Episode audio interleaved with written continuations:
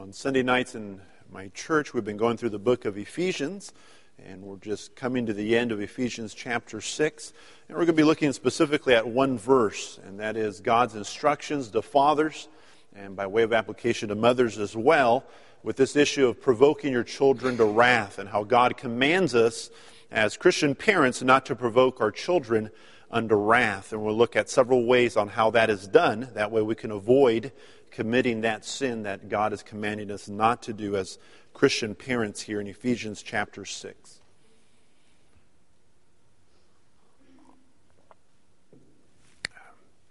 Ephesians chapter 6, I'll begin reading God's word in verse 1. Children, obey your parents in the Lord, for this is right. Honor thy father and mother, which is the first commandment with promise that it may be well with thee, that thou mayest live long on the earth. And, ye fathers, provoke not your children to wrath, but bring them up in the nurture and admonition of the Lord. Let's go to the Lord in prayer, and then we'll look at our text this morning.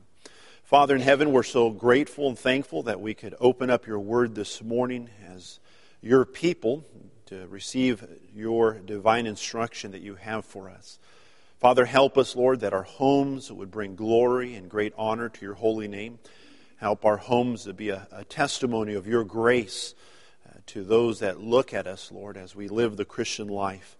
Help us, Lord, in regards to the instruction that you have for us in verse 4 with regards to not provoking our children to wrath.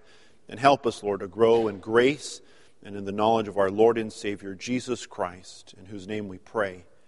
Amen. So this morning we're looking at this issue of not provoking your children to wrath. We desperately need to return to biblical principles with the issue of parenting. Christian parents don't need new, shrink wrapped programs, but we simply need to go back to the instructions that God has given us in His inerrant Word. If these few principles that God does give us in the Bible were to be applied faithfully and consistently, it would have a greater impact than anything that man could come up with.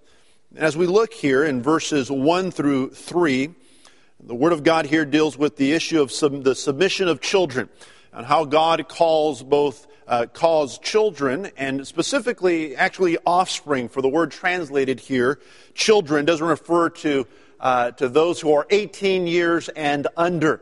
It refers actually to any offspring living with their parents. God's commandment to you is that you both obey your parents and the instructions they give you, and that you do it with a respectful attitude. That is, an attitude of honoring your mom and dad. So the Word of God here deals with both your action, that is obedience, and your attitude and how you do it. That is, you can do the right thing, but with a bad attitude. And God calls you to do it with the right attitude. Because, of course, we know that man looketh on the outward appearance, but the Lord looketh on the heart. God sees our heart attitude. And so the Lord addresses the issue of submission of children in verses 1 through 3. In fact, I'll remind you that it was such a great sin for a young person to uh, talk back to their parents and to get angry at their parents to the point where if a, a young person struck their parent, the penalty for that was not a $50 fine. The penalty for that in the Old Testament in Exodus 21:15 was death. And he that smiteth his father or his mother shall be surely put to death. That is, it is an ultimate insult for a child to strike their parent that God instituted the death penalty in Israel for that crime. And so we deal, or we looked at, or we see here, the submission of children to their parents. Now, in verse 4, it deals with the submission of parents. And it is not the submission of parents to their children, which is commonly practiced in America but it is the submission of parents to Almighty God and His instruction. And so the Word of God here, we look at, we're going to look here at verse 4 specifically, the first part of verse 4. And ye fathers, provoke not your children to wrath, but bring them up in the nurture and admonition of the Lord. Now, the Apostle Paul, who's writing this epistle, is writing it to the church at Ephesus, where Timothy is at. And for him to write how a father needs to love his children, he needs to love his wife, he needs to love his children, not provoke them to anger, that would be a new concept to many believers in this church who are first generation Christians. For in the city of Ephesus, the Roman law was that of the father's power. A father had a right in Roman society to not only rule over his children while they lived with him, but to rule over them as long as he was alive. To such a point that a father, if he believed that his children disrespected him in a serious manner, a father could have his children executed. And so this was the law of Rome, but it was not the law of God. So a father could get angry, he could get wrathful and have his children executed. God's word goes against the culture of that day, and that God commands fathers not to provoke their children to wrath. So Paul is not going with the current of his day. He is going the opposite direction of society of the first century. Now, a father, if, he, if his child was born deformed, and had any type of medical condition, a father had a right, they would bring the child and lay it at the father's feet. And the father saw fit that the child should not live. He simply would give the thumbs down and they would leave the child exposed at night for it could die on its own. So, with this cruel mentality of fatherhood in the Roman world, Paul comes and tells them the very opposite. You should not be ruling in wrath. You're not to provoke your children to anger. To provoke to wrath suggests a repeated, ongoing pattern of treatment that gradually builds up a deep seated anger and resentment that ultimately boils over into outward hostility. Now, let me expound on this a little bit further and give you some ways practically how this commandment is violated in our day. How do parents provoke a child to wrath? Let me give you several points quickly. First of all, how do parents provoke a child to wrath? The first way is by being inconsistent with discipline. Being inconsistent with discipline. Our Lord gave this very simple yet profound commandment in Matthew chapter 5 and verse 37. But let your communication be yea, yea, and nay, nay, for whatsoever is more than these cometh evil. That is, when you communicate and you say yes to something, mean yes when you say yes. When you say no, make sure you mean no. Don't lie. Tell the truth. When you say yes, mean it. When you say no, mean that as well. Parents commonly discipline inconsistently in several ways. First of all, by having different parental standards for discipline father has a certain law in the home, and when the child violates it, that child is spanked for that. But when mother's there and father's at work, mama does the very opposite, sending a totally different message to the child, frustrating the child. The second way that parents discipline inconsistently is by changing from day to day what is punishable behavior and what is not. No, Johnny, don't touch that. Johnny disobeys and gets spanked. The next day, Johnny, don't do it. And he does it, and you just say, oh, children. He must have eaten a lot of sugar today.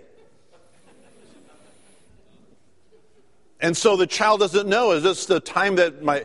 Is this really a no that means no? Or is mom just saying no as in you can still violate the command? Well, it's pretty simple. We follow our Lord's commandment. That your no mean no. Your yes means yes. And yet, how many parents have inconsistent standards of discipline in that way, provoking their children to wrath, frustrating them, not giving them a single steer, uh, clear standard in the home? A second way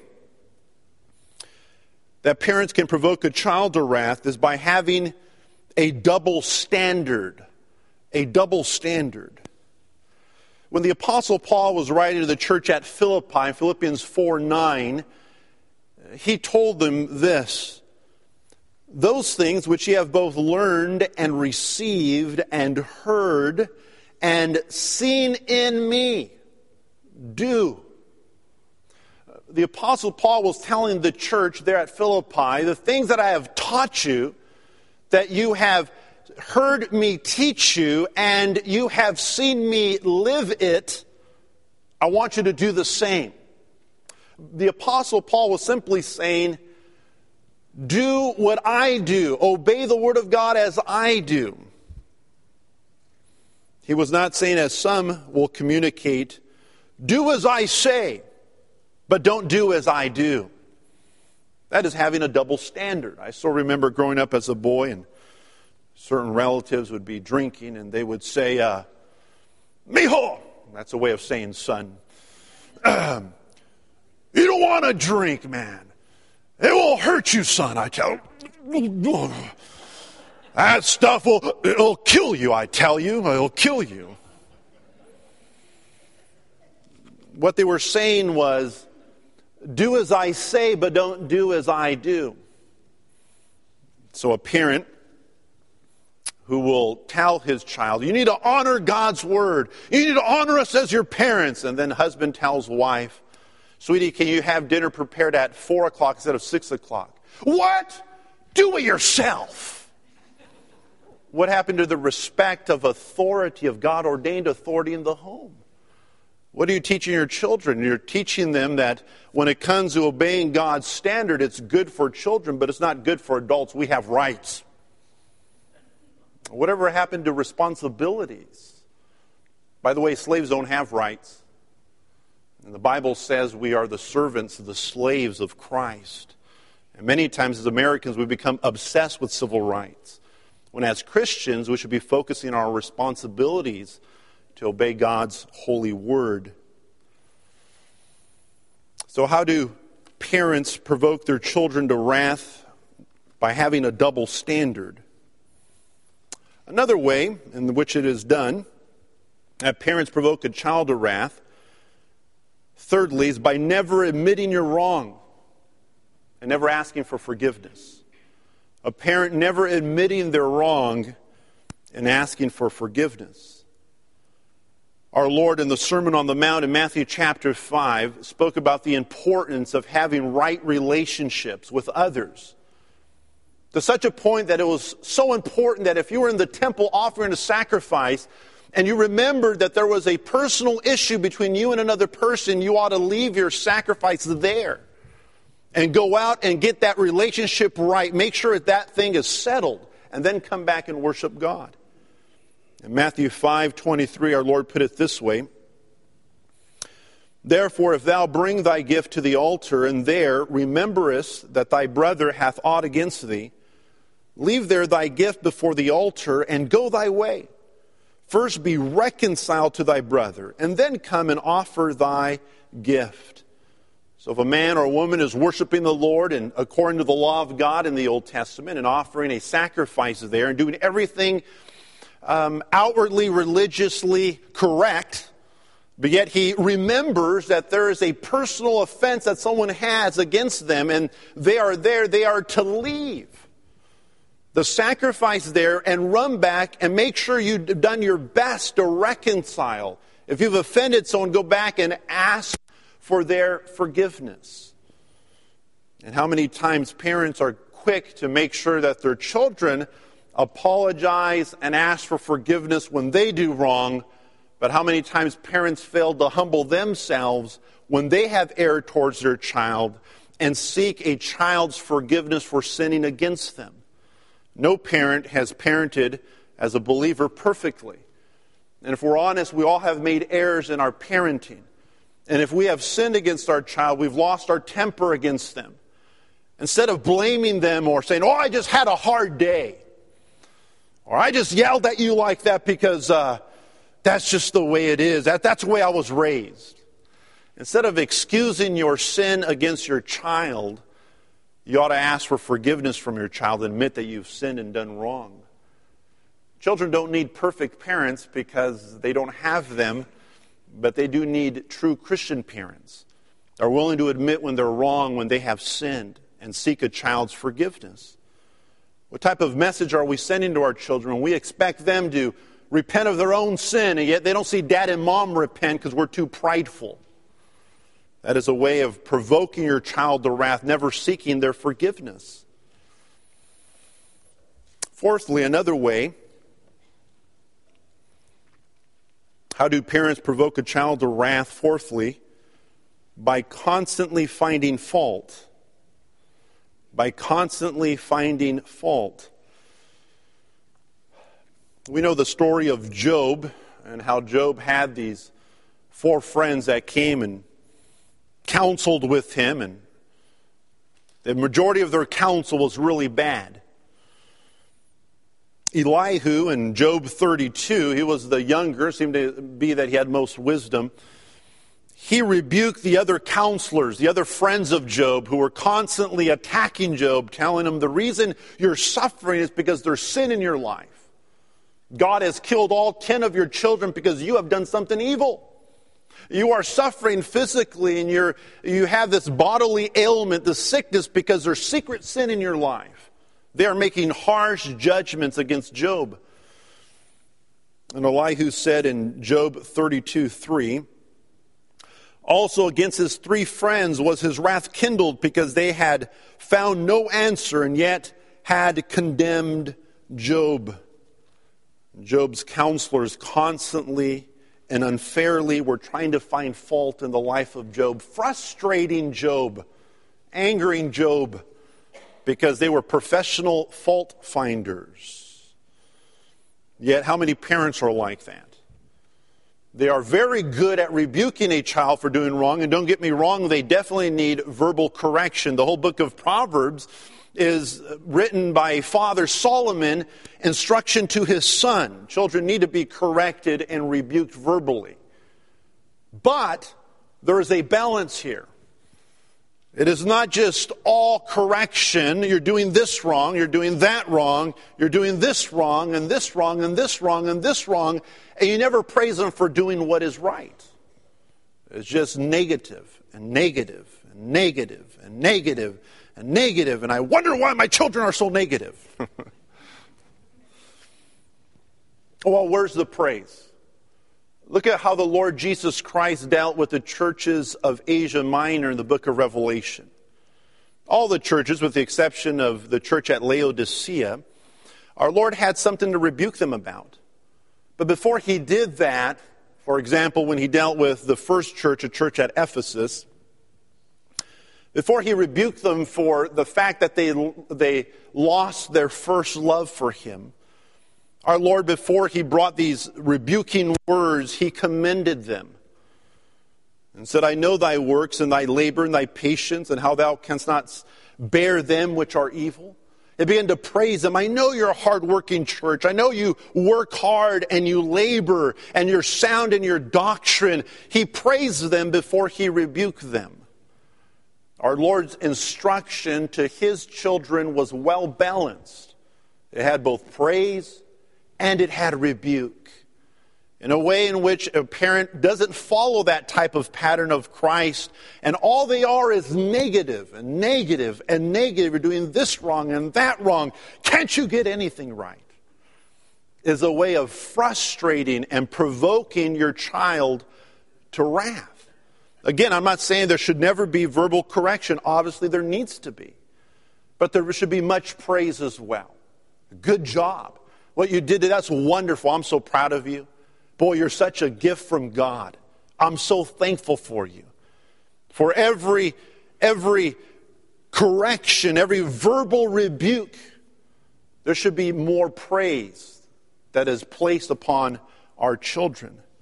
Why? Because if we do not do that, if we do not verbally praise them and show them that we love them and tell them so, even though they know it, they need to hear it. If we do not do that, that's one way to provoke your child to wrath. Another way in which you can provoke your child to wrath is by parents reversing God given roles.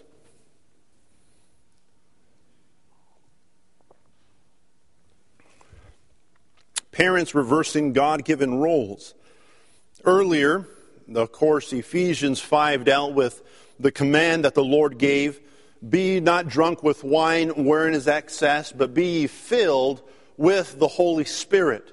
Don't be under the control of alcohol.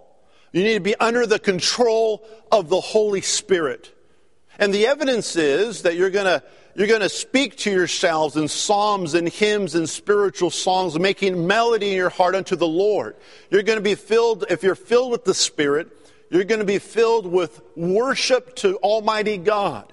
You're going to be filled with thanksgiving. And you are going to be submissive one to another. That is, as a result of being filled with the Spirit of God, you're going to want to be submissive to God ordained authority. That is not something we do naturally. We need the help of Almighty God, the help of the Spirit. And it is in that context of believers being filled or controlled by the Spirit of God that God gives the instructions to Christian husbands about being loving leaders and to Christian wives. Ephesians 5:22 Wives submit yourselves unto your own husbands as unto the Lord for the husband is the head of the wife, even as Christ is the head of the church, and he is the Savior of the body. Therefore, as the church is subject unto Christ, so let the wives be to their own husbands in everything. By the way, our Lord Jesus Christ, certainly we understand that he was superior to Joseph and Mary in every way. And yet, our Lord, in his childhood, the Bible teaches us that he was obedient to his parents, even though he knew more than his parents. He was obedient to his parents, even though certainly he was more spiritual than his parents. Our Lord was submissive because that was God's pattern. That was God's order of authority in the home. So when God deals with the issue of husbands leading and wives submitting to their leadership, it is not an issue of being inferior or superior. Because even our Lord submitted to his parents, and he was very much superior to them. The issue is of order. God is the God of order. And ultimately, in the home, someone will lead. And God has established a pattern for the husband to be a loving, protective leader in the home.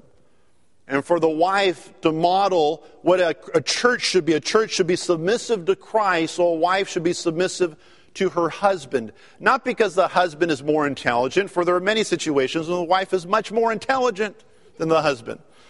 It's not because the husband is more spiritual. There are many ladies that are more spiritual than their husbands. But out of love for God, we realize this is God's pattern for the home. And out of love for the Lord, the role of the wife or the Christian wife is to follow the leadership of her husband. And the role that God has for the Christian husband is to be the leader in the home. And children need to see that. That Christianity is not just something that is good for Sunday morning, but it is good for real life. For when Monday comes and husband and wife discuss an important issue where a decision has to be made, that the husband humbly listens to what his wife has to say and they discuss the issues and the children see that. But when it comes time to make the final decision, the husband takes the lead and makes it, and the children see that. And they see that Christianity is real in the life of mom and dad. To do the opposite, and for a husband to follow his wife in, in contradiction to the Word of God, we are teaching our children that Christianity doesn't have to be lived. You just have to listen to the preacher and say, mm, mm. And that's enough. But to live it is a different story. Well, let us keep going here. How do parents provoke a child to wrath? Another way is by comparing them to others, comparing them to others. In the book of 2 Corinthians, uh, chapter 10, 11, 12, and 13, the Apostle Paul is arguing for his apostleship. He is telling this church that he loves, that is being swayed by false teachers, how he was an apostle. In fact, one of the things he says in 2 Corinthians 12 12, he says, The signs of an apostle were wrought among you in signs and wonders and mighty deeds. Look at my life. Look at my character. Look at the miracles that God is doing through me. I am an apostle of Christ. I love you. Follow me. Don't follow the teachings of these false teachers. And one of the things he said of those false teachers, one of their characteristics was that they were constantly comparing themselves with each other in order to elevate themselves. And he said in 2 Corinthians 10:12, "For we dare not make ourselves of the number or compare ourselves with some that commend themselves. But they, the false teachers, measuring themselves by themselves and comparing themselves among themselves are not wise." They're not very wise these false teachers constantly comparing each other to other people for they can elevate themselves. They're doing something that's very unwise, very foolish. And we as Christian parents would be just as foolish to compare our children and the talents that God has blessed them with with other children. Little Panchito, Panchito, you should have been like Juan over here. Man, he gets straight A's and he's always doing his work, and you, you're always C's. What's the matter with you, Panchito? You should be like him. Well, God didn't make Panchito like him. He's unique. Has his own gifts and his talents, his own strengths and his own weaknesses. Nothing will frustrate a child, bring them to wrath, and the fact that you constantly remind them that they don't measure up to others. They don't have to measure up to others. What's most important is that your child, whatsoever thy hand findeth to do, do it with all thy might. Do they give their best for God and for his glory? And if they do and they're a C student, praise God. You are not to be compared with other children because they're not others. They're, they're different. They're unique. Every child is so different and so unique. You're to love them for who they are. But one way ch- parents provoke a child to wrath is comparing them to others. Another way in which we can provoke a child to wrath is by not making time to talk to them. Not making time to talk to them. And I'm referring to talking down to them, but actually talking to them, letting them express what are you thinking? what's going on in that little mind of yours? What, what do you like? Why do you like that? Getting to know them as an individual. James 1 9 reminds us, Wherefore, my beloved brethren, let every man be swift to hear, slow to speak, and slow to wrath. How often we're the opposite. We are quick to speak and give, our, give them a piece of our mind, but we're slow to, we're very slow to hear. God's word makes it clear that we're to be swift to hear. Ecclesiastes 3 7 tells us that there's a time to keep silence and there's a time to speak. A child needs to know and understand our children that they are valued, that we want to talk to them, that we want to get to know them. Say, well, I see them every day. I look at them, they're still alive, they're okay. well, they are individuals made in the image of God. In order, in order for there to be a good relationship, there has to be good communication. You should not be raising a stranger in their home. You need to speak to them, understand who they are, communicate. This is what develops a relationship between us and the Lord. We hear God speak through His Word. And God wants to hear us speak in prayer, even though God already knows everything. Yet He still wants us to pray. That's part of having a relationship. And if there's anything that is needed for Christian parents to have a relationship with their children, to talk to them, to know them. Another way in which parents provoke a children to wrath is failing to keep your promises. Failing to keep your promises. Earlier, we noticed that our Lord said in Matthew 5 37, let your communication be yea, yea, and nay, nay. Yes means yes, no means no. For whatsoever is more than these cometh evil. Colossians 3 9, written to the church at Colossae, lie not one to another, seeing that ye have put off the old man with his deeds. Don't be a liar as a believer. Keep your word. Come this Friday, Juanito, I'm going to take you out to the ball game. I tell you, I'm going to get home from work and we're going to eat and we're going to go to that ball game.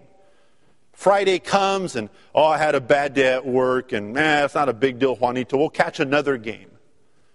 Well, actually, it is a big deal. Because you gave your word, you're going to do it, do it. It's such a rare thing to find people that keep their word. In fact, in our city, it's uh, almost like a plague. I call someone a business, and I say, We have some work here that needs to be done. All right, we'll be there tomorrow at 3. There's an 80% chance that they are not coming at 3. So I look, and once in a while, you'll find someone that keeps their word, and I'm shocked. About to faint like a charismatic when I see them walk in.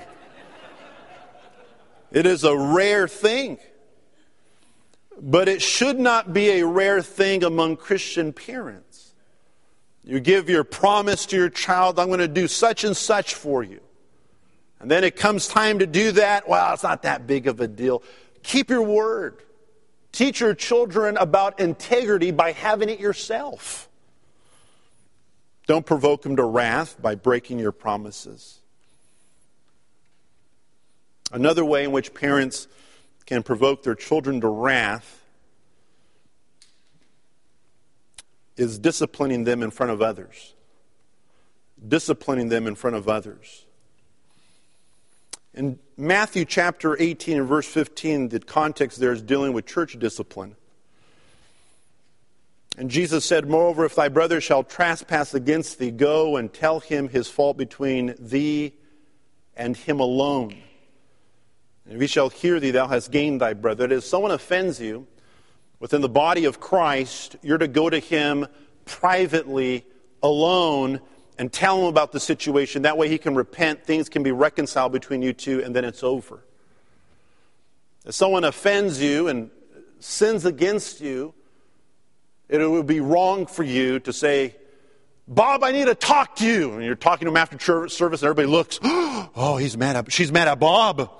Or he's mad at Bob, everyone turns around and looks, and you begin to scold him in front of everybody. The other day you said you're going to do such, and you didn't do such and such. I'm offended. I'm coming to you in the spirit of Matthew 18. And everyone's looking, oh, whoa, whoa, there's, there's something bad going on there. No, you're not coming in the spirit of Matthew chapter 18. For it says there that you're to go to them in private. How many parents forget to do that with their children, forgetting that they are, I don't know if the term is correct, little people? They're little human beings. Instead of taking them aside after they've done something, here's your son running up and down. Son, don't touch the piano. You can play with your friends, don't touch it. One of his friends dares him, go touch the piano. So, Ding! And you see that. So that's it. It's automatic timeout. No, it's not. Time for you to take him in private and spank him for direct disobedience to your law. You're to take him aside in private and discipline him. You should not say, Wow, Panchito, I told you not to touch. Oh, I can't believe it. Come here, oh, Panchito. Get out of here. Everybody's telling him, well, he believes in discipline over there. What? This is not a show. This is not for everyone to look at you spank your child. This is an issue between you, your child, and the Lord. You're to take them in private and discipline them. The issue is not embarrassing your children. You should not embarrass them. The issue is you need to train them. There are consequences to disobedience, but spanking sounds so harsh. Hell sounds harsher, doesn't it? But it's still a reality and they are born with a heart defect. They're born with sinful hearts. And so you must take them alone, give them a short rebuke. Do not give them a 30 minute sermon. Short correction, tell them how many times they're going to get spanked, and then spank them. And after they are spanked and after they cry, you pray. You want to bring them to repentance of their sin and faith in Christ. And that is, the, that is something that has to be done in private. When it's not done, I've seen it many times done. It embarrasses a child. That child turns out being angry. Here's a family function, everybody's eating. Oh, there goes the child. Oh, could you do that, Panchito? Come over here. Ah, I can't believe there's a child embarrassed. Everyone is looking at him get spanked. And the child's not being held. That child's being provoked to anger. That child's being embarrassed. He's being belittled in front of everybody. And more than the physical pain that's supposed to teach him something, it is not teaching him something. It is hardening his heart and anger towards his parents. You are not to provoke them to wrath. Take them in private and deal with it as a private matter in the same way you would expect someone else who had a problem with you to deal with you in private. We will stop here. All right. Let's pray. Father in heaven, we thank you for your truth. We thank you for the sufficiency of your word. Help us, Lord, to grow in our faith and help us to grow in our application of biblical principles to the lives of our family. That our families would be a testimony of the greatness of your grace, the power of your Spirit. Help us, Lord. Forgive us where we have fallen short as Christian parents, and help us, Lord, to learn your truth and to live it out for the glory of your great name.